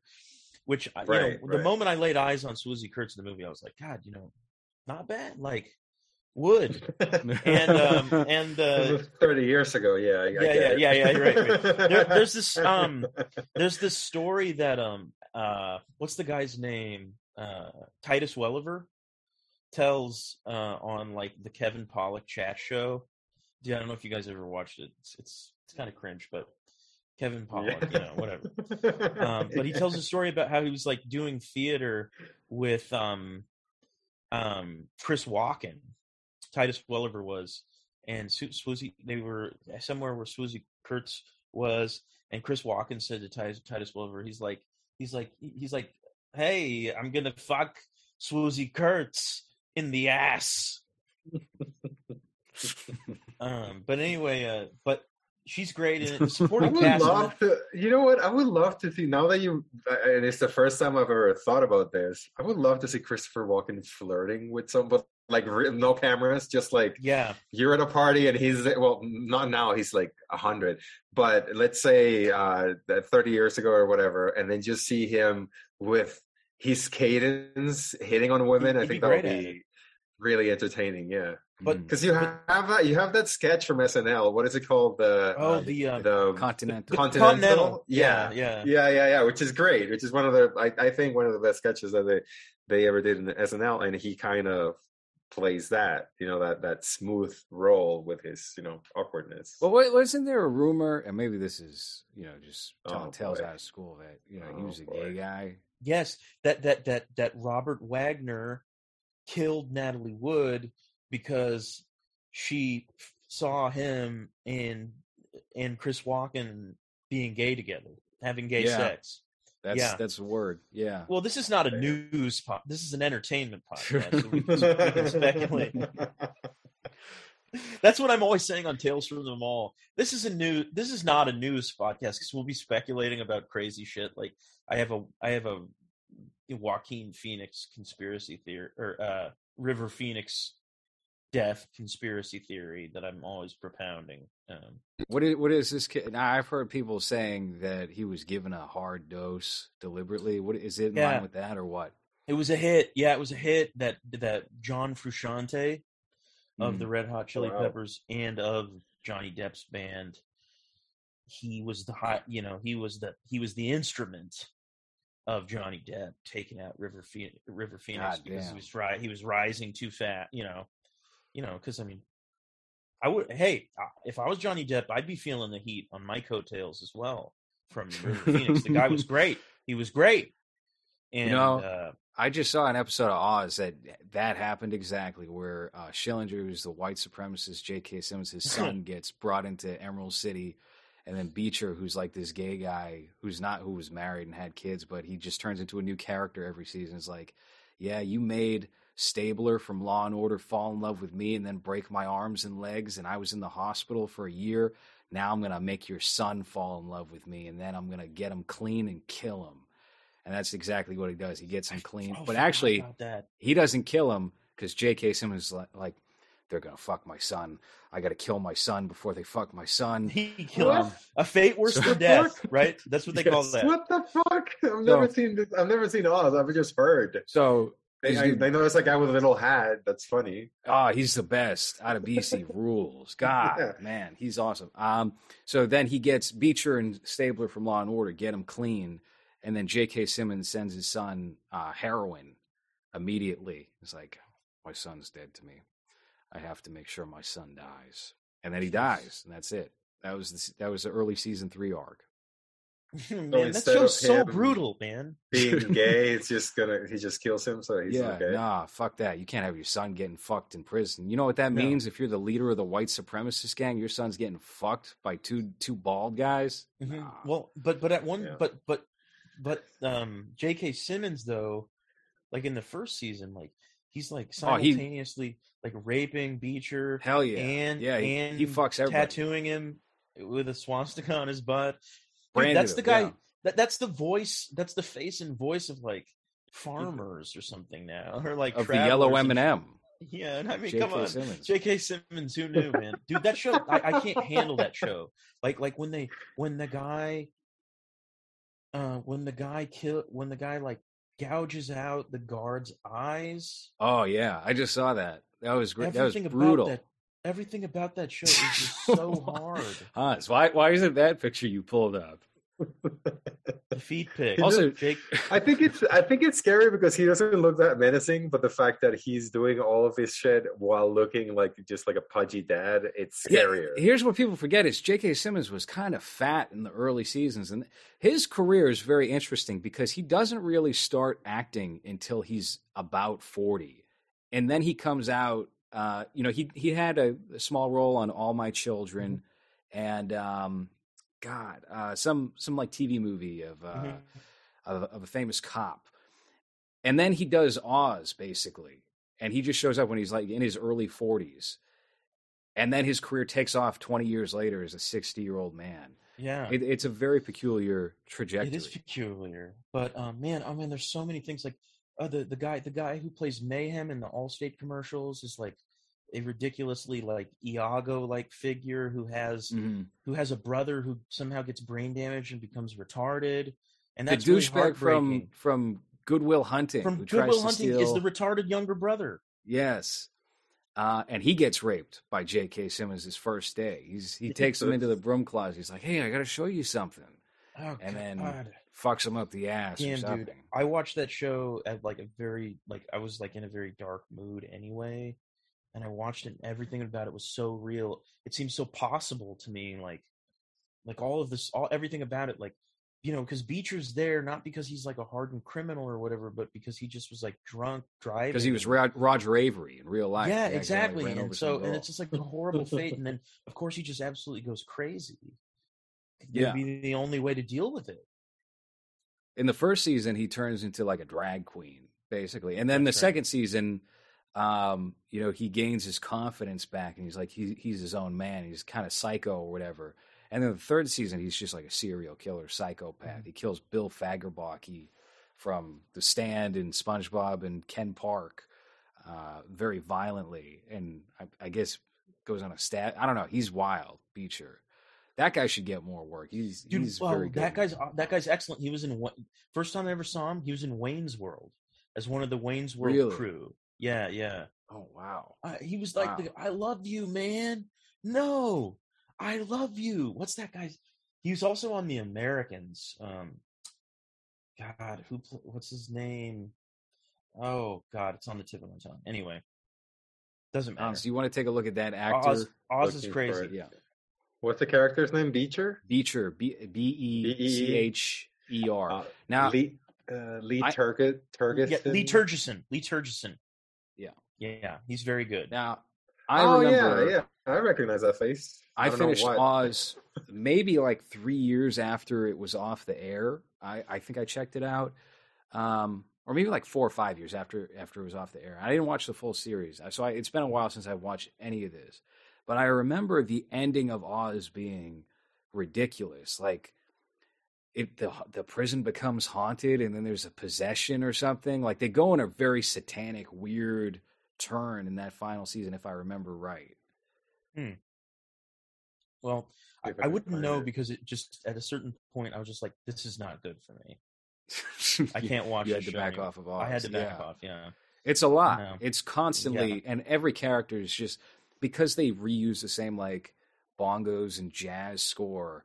It just makes even like the most neutral characters seem ten times more evil. They'll just like slow zoom in on someone, Yeah. like isn't isn't there a plot moaning line? as something bad happens. Isn't there a plot line where they like slowly kill like a mob boss by like putting glass in his food? Yep. Oh my god! But but and, and, and then there's like that black guy from is it okay? Correct me if I'm wrong. Maybe I'm being really racist right now. But the black guy who's like the Lothario dancer from Showgirls is in it, and he's in a wheelchair, and he gets like monologues. Do you know him? Okay, yeah, Yeah, yeah, yeah. I don't, I don't, I didn't know he was in Showgirls, but He I remember him from. He was on a couple of seasons of Lost, which I didn't watch, but I just knew he was on there. Okay, and uh, he popped up in some other things and you can tell that they just don't know how to use that guy as the narrator so in the second season especially they start dressing him up as like a pirate and then as like a clown and they'll Sure. give him like wacky backgrounds and she's like we got to figure out what this guy can do because he probably signed on thinking i'm going to be the star of the show i'm going to have my Yeah. own storylines and then they Mhm. just ignore him completely and he's yeah. a little interstitial moment um, for every episode Well, I mean, Huh. you know, props to Oz though. Like that was the OG. Like that was before Sopranos and Deadwood and all that shit. Yeah, you have so many great cable TV actors uh, cutting their teeth on there because you do have Edie Falco. You have um, some of the. I, I feel like you get a couple of smaller players from Sopranos in and out of there, and also Dexter. Um, Sure. You've got Dean uh, Winters is in there. Yeah, you've got so many people that uh, are are great, and they're able to sell.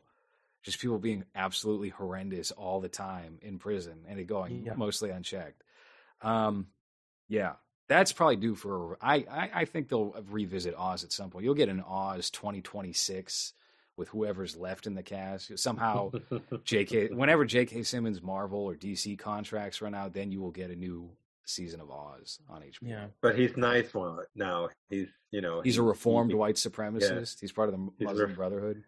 He's What- reformed. Yeah. My, one of my favorite actors from that show is um by the way, oh yeah, I forgot. Oh fucking Ernie Hudson, the Ghostbuster, Yes. is the warden. But then you've got but then you've got McMahon. So so it's an experimental wing of a prison. hmm And um uh, but and the guy who's overseeing it is this guy Tim McManus. Right. and he's played by this guy, this character actor, TV actor essentially, Terry Kinney, who is excellent. Um, and you don't see him in a lot of stuff, but he was in the show called Thirty Something, which I watched Oh, all yes. of, which is the same, made by the same people who made My So-Called Life, and he's like very pathetic in it. But I, I saw him in it, and I was like, "Holy shit, that's the guy from Oz!" I've never seen him in anything else. I watched the uh, the pilot to Thirty Something somewhat recently. Just uh, I, I decided to check that out, and uh, I have not gone back to it since. I, I I didn't think it was a bad show or anything, but I was already caught up in so many different series. It was on. DVD. Yeah, And it's I like, have it all on put DVD. The next DVD in. Yeah. That's the only place you can get it right now. Uh, it's not on streaming or anything like that. There was a really cheap DVD on eBay, and I picked it up for like five Yeah. bucks. I think I Um, paid and I was- I think I paid fifty bucks for season four. Like it was Oh like crazy God. expensive. But we're doing it. There's going to be a perfume nationalist about it. I'm going to be on it. It's going to be sick.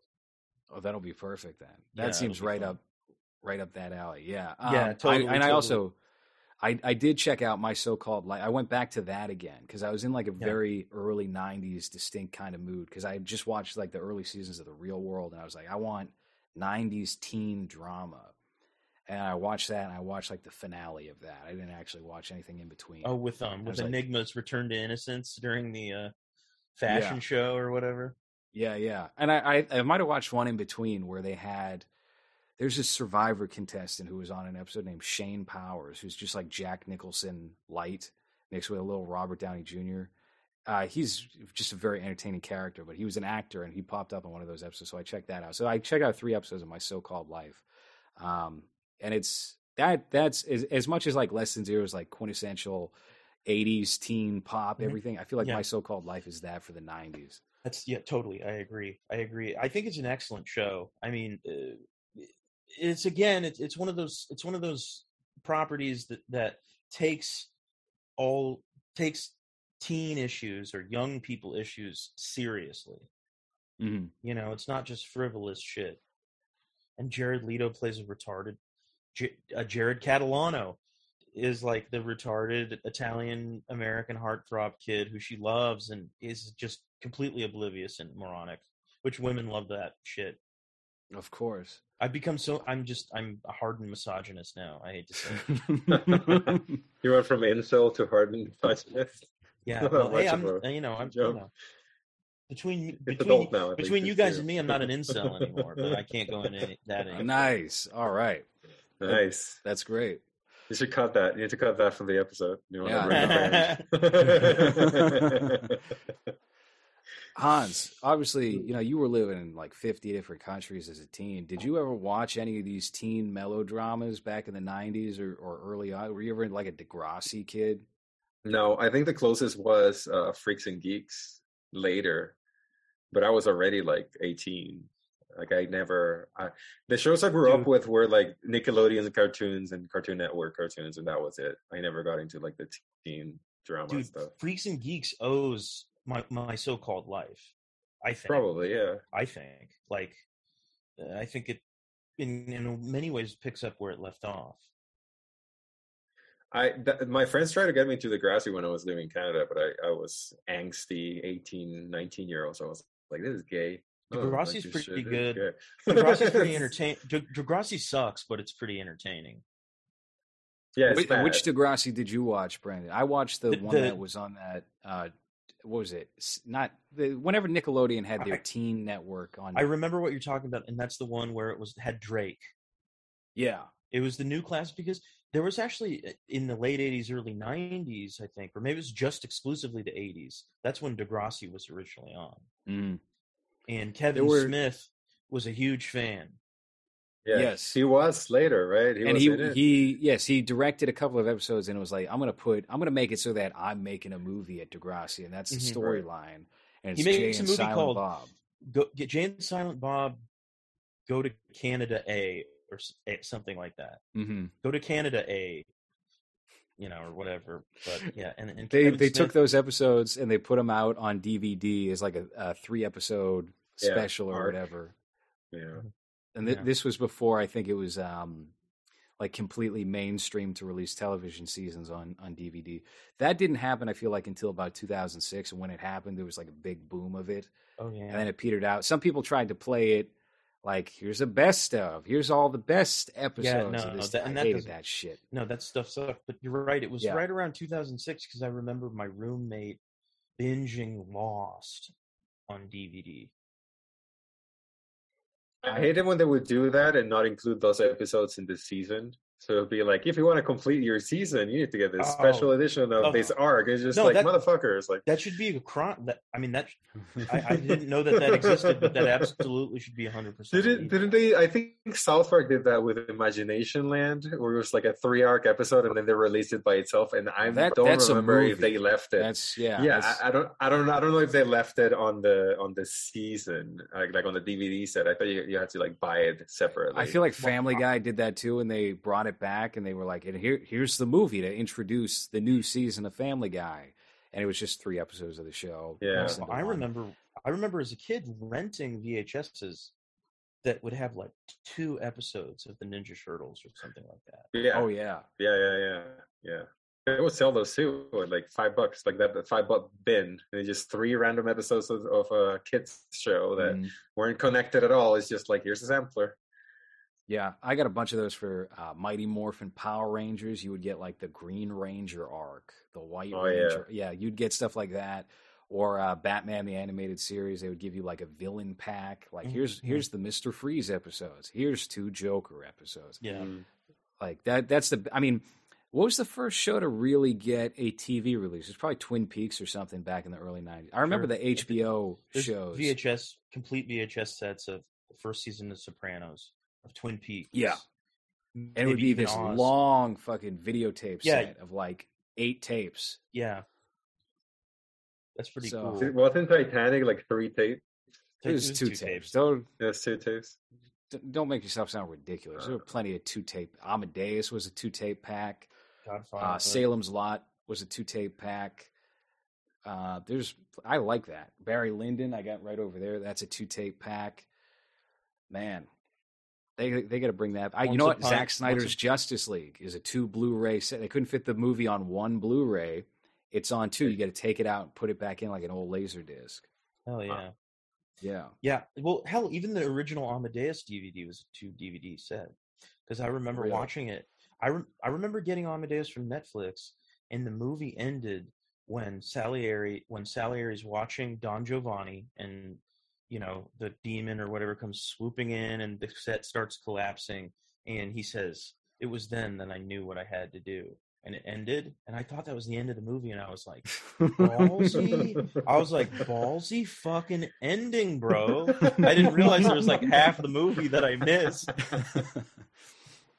This movie's only 80 minutes. That's, you know what? This guy has a lot of balls. Yeah, Milos Forman, work.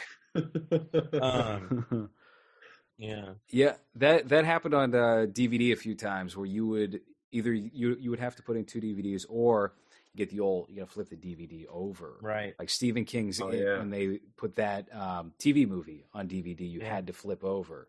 That's a two And, VHSer. Yeah, that was another two VHS. I remember on the DVD though, for whatever reason, I don't know if this was the case with everyone or, or if maybe my disc was just defective, but one side was a widescreen and one side was a full screen, but it was the two different parts. So That's chaos. Yeah, Uh, and so that's, my fucking that's like Joker mode, dude. That's something the Joker would do. so when I I remember, and it's like 2004, 2003. I don't really know the difference on like letterboxing at that point. So I put it in. My TV doesn't know how to handle it, so it fucking like squishes it. You know how you watch like old YouTube videos now, where um, sometimes if it's like a very early widescreen video, it would get compressed to four by three, and then they just never compressed it back. It was just squished. That's what would wind up happening with that with with my TV at the time. So it was just So the second half, everyone's just chubby. everyone's Yeah. just weirdly long and chubby. No, they were all thin. They were they it would Oh, anyway. right. Yeah, it would be the Right. reverse. So The opposite, yeah. anyway, uh, there's no speaking of uh, physical media releases. I don't think Less Than Zero has been put out on Blu-ray um, at all. I don't think there's any plans to do that either. Now that Disney owns it, they probably can't. fi- I mean, now it literally is a Disney movie, right, Hans? Well, it, Yeah. it seems to me like I mean, there's no enthusiasm for the film. Like, and I don't know who the person was that they got to do it. Like, what was it, Mer- Merrick? It was Mark some kind, of East, Kanievska. some kind of Eastern European person, and I just don't think anybody's enthused about this film. Like, Bret Easton Ellis certainly isn't. I don't think. Um, Well, he he came around to it. I think he was extremely like, "What the fuck did they do to my novel?" when it came out. um, but has since warmed to it as just like a pop culture relic, which is, I think, why, um, you know, he got or he put in a word to have Andrew McCarthy do the voice on the the audiobook, and maybe why he popped on the show at a certain point. Uh, I think he has gotten a little softer on it. Now I'm looking at the Wikipedia page. Um, there was going to be a sequel that all right they were going to they were going to adapt imperial bedrooms if they could get back the original cast uh, good luck with that good luck getting robert downey jr now to play julian um, Look at Jami Gertz. What is she doing?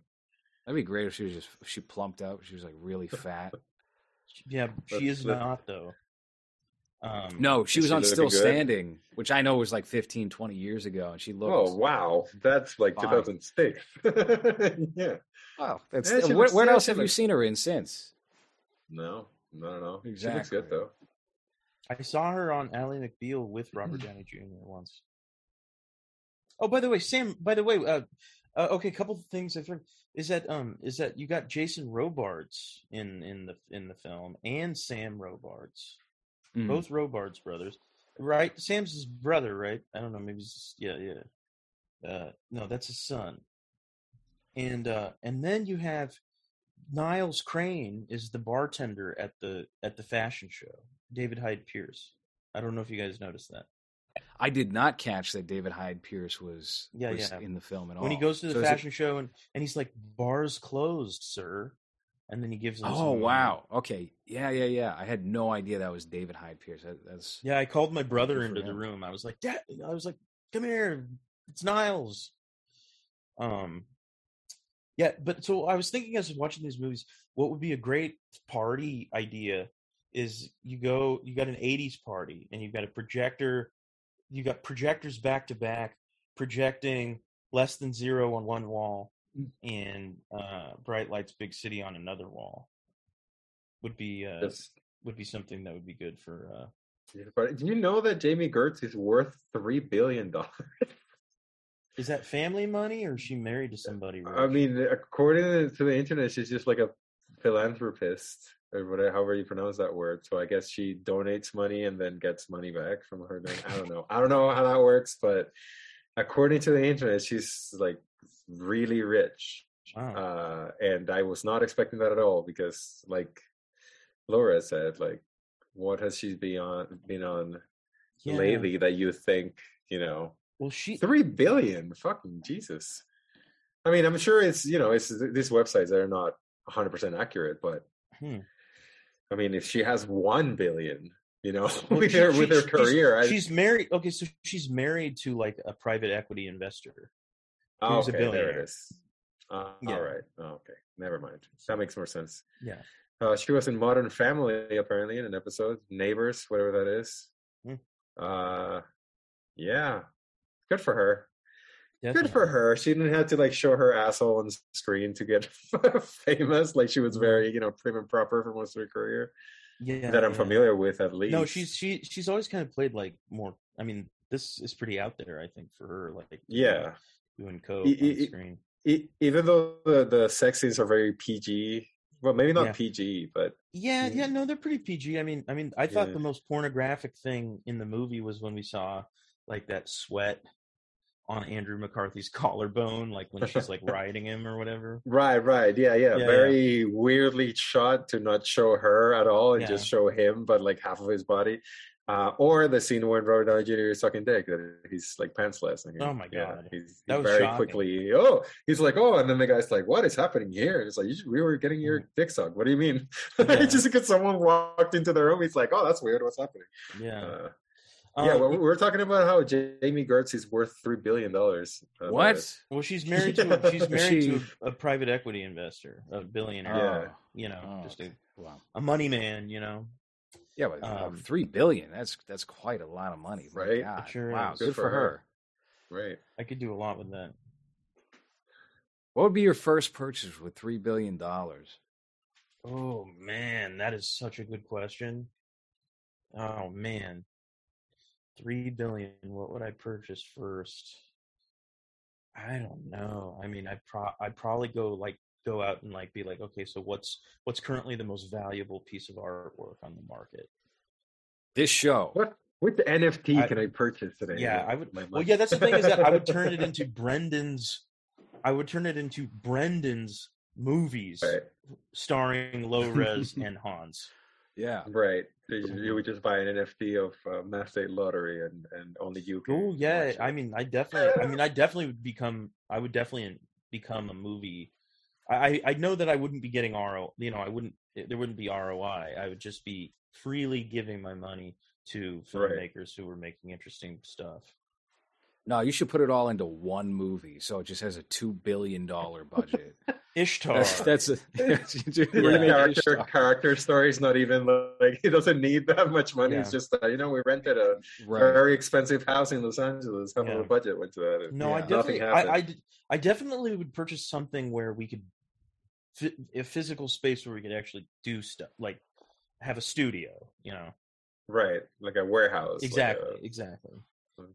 and trick it out make good. it state of the art you know Do warehouse parties like like Phoebe Like Cates just- in Bright Lights Big City. yeah we would have some bright lights big city moments Get some fashion models in there. Bring out uh, Kiefer Sutherland. He, that's a man who loves the drink. He'll be there. He- Yeah, he he would be. would. I- That's the most what? realistic. I just watched- this whole thing. i just watched i just watched freeway for the first time ever Uh, I, I you know what? I'm not familiar with Freeway. I know of Freeway Two, Tales of a Trick Baby. I think it's got that's vince I- Gallo in it it's a Vince straight, Gallo vi- plays a straight to video cross-dresser or something. Yeah. yeah but um What's, but what's Free- the deal with Freeway? it's it's a kooky exploitation movie starring Reese Witherspoon and uh, Kiefer Sutherland, and uh, and it pulls no punches.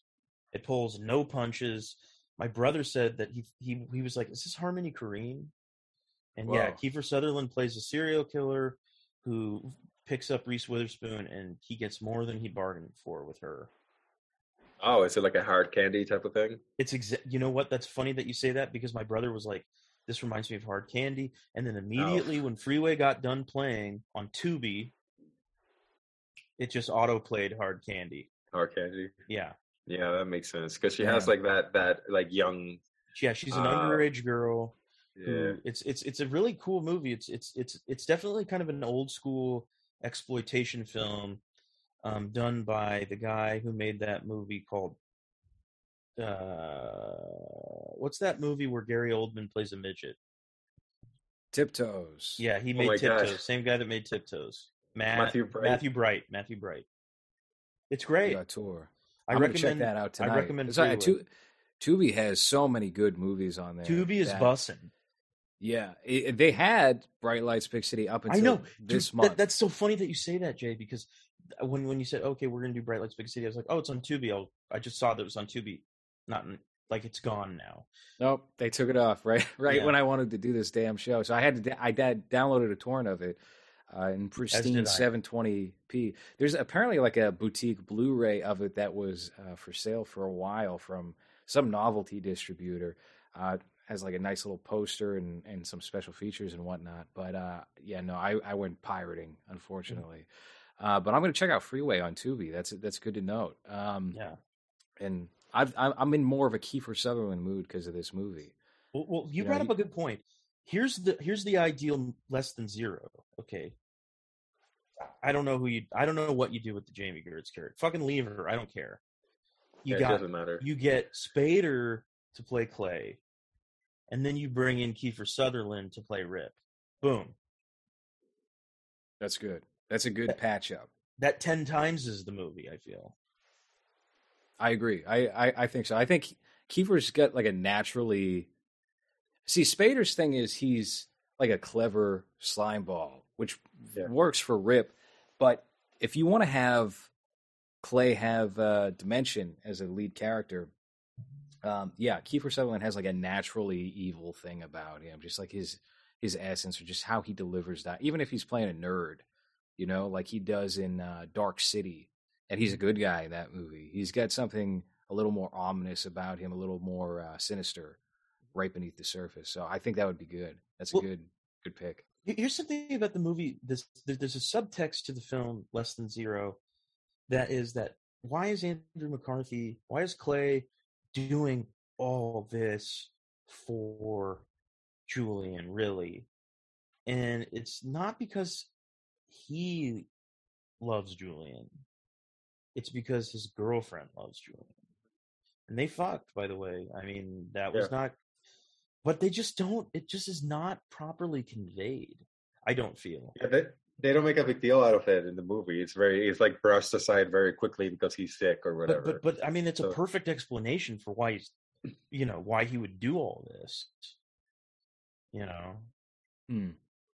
Well, it, it- it's not entirely brushed aside in the movie. You have hiccups of it. It seems like more of a thing where they're just trying to ignore the elephant in the room as far as that goes. Yeah. And then uh, Julian has moments where he's frustrated with himself and his situation and lashes out. Like when they're sitting at the beach, he makes a, a comment about stealing Blair away from him again, where he's like clearly pissed off. Just maybe not even necessarily at Julian, but in general, or at Clay, but in general. And uh, Clay just kind of like cuckold, cuckoldly, yeah. just goes, "Huh? I didn't hear that. Yeah. What'd you say?" Sorry. Anyway, we're moving on to It other would be crazy if you said what I thought you said. Yeah, huh? Julian's- Julian's like- julian's like what we what what you know and i take her back and we pass her back and forth forever Right. right So yeah, I I don't know. Um, you don't really get the impression that Clay is all that bothered by it. Um, it, it I mean, it's like the catalyst for everything, really. Especially, I mean, with the beginning anyway. But it doesn't resonate with the character as much as it probably should. Uh, yeah the- because i mean the story moment that he's the moment that he sees her again at when he comes home for christmas he starts making out with her Mhm. It's like he can't help himself. Like even though she fucked she fucked his best friend while he was like while his dick was still not you know hadn't even dried yet. He's she's already fucking Robert Downey Jr. He comes back for Christmas. Uh, he can't. He sees her. He can't help himself. He starts making out with her. I thought that was very odd. But but something that is missing in that equation is well, there must be really something special about this woman or about the relationship. You know, Right. Or And he's sh- just a she doesn't. He's just a, a plays just a you know He's hopeless. less than zero. Yeah, yeah.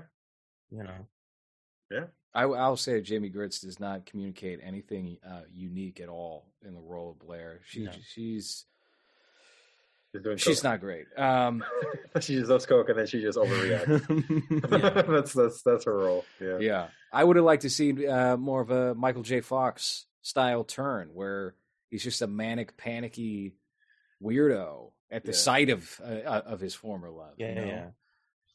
But- Not G Doc. All sweaty and stuttering. Yeah. yeah. Yeah. All right. Well, I, I think we've we've uh, I think we've given both films a pretty good analysis on this show. We're coming up on two hours anyway. Uh, Brennan, you want to plug Tales from the when is the new Isolation Chamber dropping? Well, okay, so today is Thursday, March 3rd. I don't know when this is coming out, but Saturday, March 5th, we are going to get part 12 of the hit the hit radio drama The Isolation Chamber starring Low Res Wonder Bread and um, starring. yeah, well, yeah, yeah. Um, you're great in it. Uh, Thank but uh, so so we get that on March 5th, and Tales from the Mall is just an ongoing t- talk show um, that I host.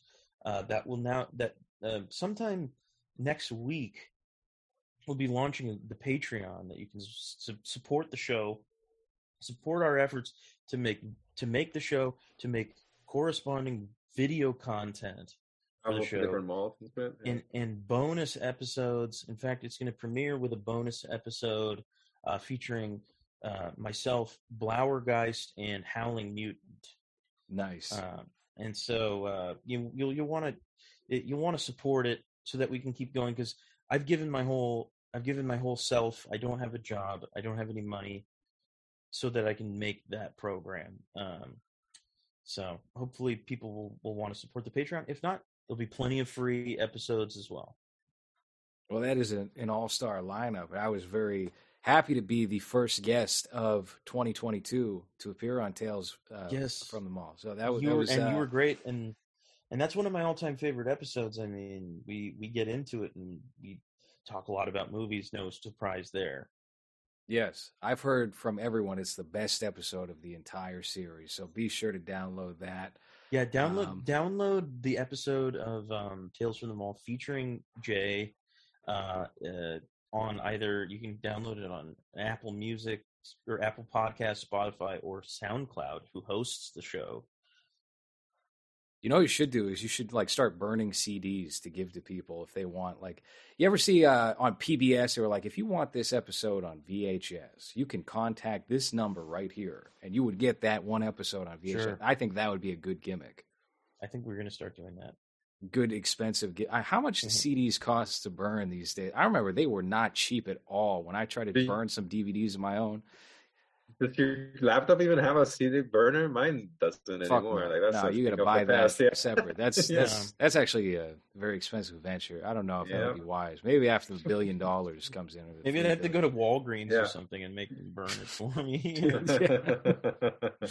Um, oh man. so, uh, what is? Do you have the Patreon link ready? Because this this will be out on my Patreon tonight, but it will drop in probably about three weeks on. okay, I'll give you the link. Spotify. Okay, I will yeah. give you so the just send that to me. We'll we'll put it out there. Thank you. Uh, Thank you. Unlike our other, uh, you know, sponsors who we completely neglected this episode, Hans, you're supposed to remind me. Oh, yeah, Surfshark VPN promo code lowres surfshark.deal slash lowres. There's a script they sent me and everything. I forgot it every single episode. Anyway, that that's been uh, movies for this week. Thank you for listening.